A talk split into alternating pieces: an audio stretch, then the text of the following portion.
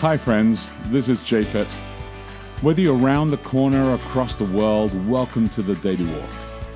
I want you to take a moment today to pause in Jesus and see what new thing could take place in your life. At the end of this podcast, you can download our app, Boulder Church, or visit us online at boulder.church to connect. And remember, we would love to hear from you as we prepare for our messages every Saturday morning on the Daily Walk. Good morning. It's Thursday, April 4. Welcome to Daily Walk. I'm Becky de Oliveira. And I'm Japheth de Oliveira. And glad to be connected here. And look, it's not middle of the week. It's Thursday. Yes. It's over the middle of the week. Over the hump. Down the other side. I actually like Thursday as well. The downward slide toward the end of the week. Yeah, it's good. Mm-hmm. Heavenly Father, wonderful to call your name, wonderful to be able to read Scripture, wonderful to be able to just pause wherever we are in whatever's going on. And I ask, Lord, for just in this moment, this space, as we reflected on all the noise and all the stuff that's going on in our lives, maybe in the space of a little bit of silence and a little moment here, be able to hear you speak directly to us. And we ask this in Jesus' name, amen. I'm reading today from the New International Version, the NIV, John 12:20 through 36, subheading, Jesus predicts his death. Now there were some Greeks among those who went up to worship at the festival. They came to Philip, who was from Bethsaida in Galilee, with a request. Sir, they said, we would like to see Jesus. Philip went to tell Andrew. Andrew and Philip in turn told Jesus. Jesus replied, the hour has come for the Son of Man to be glorified. Very truly, I tell you, unless a kernel of wheat falls to the ground and dies, it remains only a single seed. But if it dies, it produces many seeds. Anyone who loves their life will lose it, while anyone who hates their life in this world will keep it for eternal life. Whoever serves me must follow me, and where I am, my servant also will be. My Father will honor the one who serves me. Now my soul is troubled, and what shall I say? Father, save me from this hour? No, it was for this very reason I came to this hour. Father, glorify your name. Then a voice came from heaven, I have glorified it and will glorify it again. The crowd that was there and heard it said it had thundered. Others said an angel had spoken to him. Jesus said, this voice was for your benefit, not mine. Now is the time for judgment on this world. Now the prince of this world will be driven out. And I, when I am lifted up from the earth, will draw all people to myself.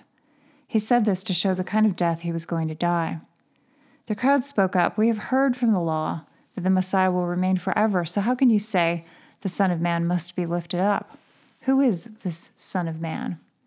Then Jesus told them, you are going to have the light just a little while longer. Walk while you have the light before darkness overtakes you. Whoever walks in the dark does not know where they are going. Believe in the light while you have the light, so that you may become children of light. When he had finished speaking, Jesus left and hid himself from them. So much at play inside there with the light and darkness, and then he hides himself. But yeah, I think it's going to be fun to actually unpack this text this week on Sabbath as well. So here's a question for today. Does believing you're fully known and yet fully loved by God at the same time free you to live a transparent life, effectively walk in the light? I think it should, don't you? Well, yes. Yeah, I think it should. I think the difficulty is that we have to admit that God does, knowing us, actually fully love us. Mm. And I think that we struggle with the idea of I think we're comfortable that God loves us until we admit who we are sometimes or what we struggle with or what we do. And then we kind of push away the idea of God loving us at that moment. But if we can embrace that God loves us despite who we are, because he fully knows us, then yes, we actually can live a more transparent life and move away from darkness into light. I think the idea of God and God's love is such an abstract thing for people. I think most people are thinking of how other people react to them in terms of transparency. So the reason that we can't be transparent isn't, I don't think so much that we think God will reject mm-hmm. us. We fear the actual rejection of people in our lives, mm-hmm. which that's the thing that affects your day-to-day, where you live and breathe. And that, it can be harder to be transparent and to actually be loved. Mm. If you really kind of let it all hang out, you know, people talk quite a bit about unconditional love, but I don't think it really There's a level of transparency exists. That's actually healthy, and then there's a level that's... Yeah, there's a level at which, like, what are you even doing? Mm-hmm. Because, you know, I mean, I've talked about this on here before, too, that I think to a certain extent vocalizing things makes them more real than they need to be, that you don't need to be transparent about everything. Yeah. Some things you could probably keep to yourself. And then there are things that, because they're not said, they're not dealt with. But then there are other things. For me, transparency is important. It's important for me to be kind of a unified person, that I'm not a split, because I've talked to you about this before, with how many Adventists have I had that will go out to dinner or lunch with me and they will try to urge me to, say, drink alcohol with them.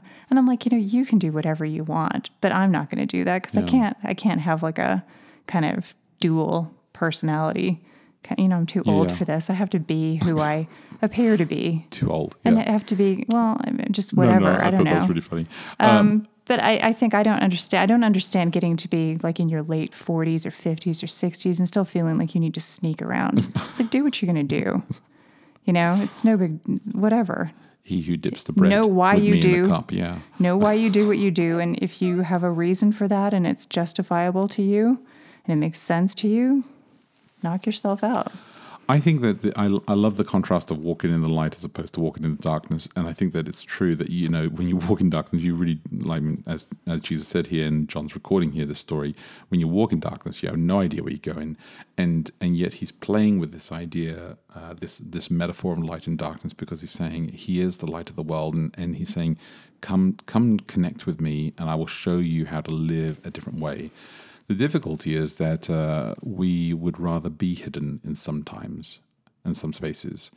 And so this is why I think that the being fully known and yet fully loved by God is really liberating. It's like, you know, in good relationships, people, I was saying this to a couple the other day, that again, just the beautiful thing of those who've been married, you know, decades, who actually understand each other more, and yet they love each other still. And so you can see the strength of being fully known and fully loved in that moment. Mm-hmm. And you see it with, some great people who've, like, 50 years, 60 years of marriage, and what is their secret of, like, staying together? But then you see people where, yes, they've been together for 60 years, but, like, wow, every one of those years shows, like, they're so fed up with each other. Yeah. Haven't you seen some like that too? Where it's like, okay, well, yeah, there's also that. No, that's true. I mean, but that's true. The counter is true of everything, right? Yes. Yeah, it is true of everything. I mean, you can find a negative, I guess, of the other side as well.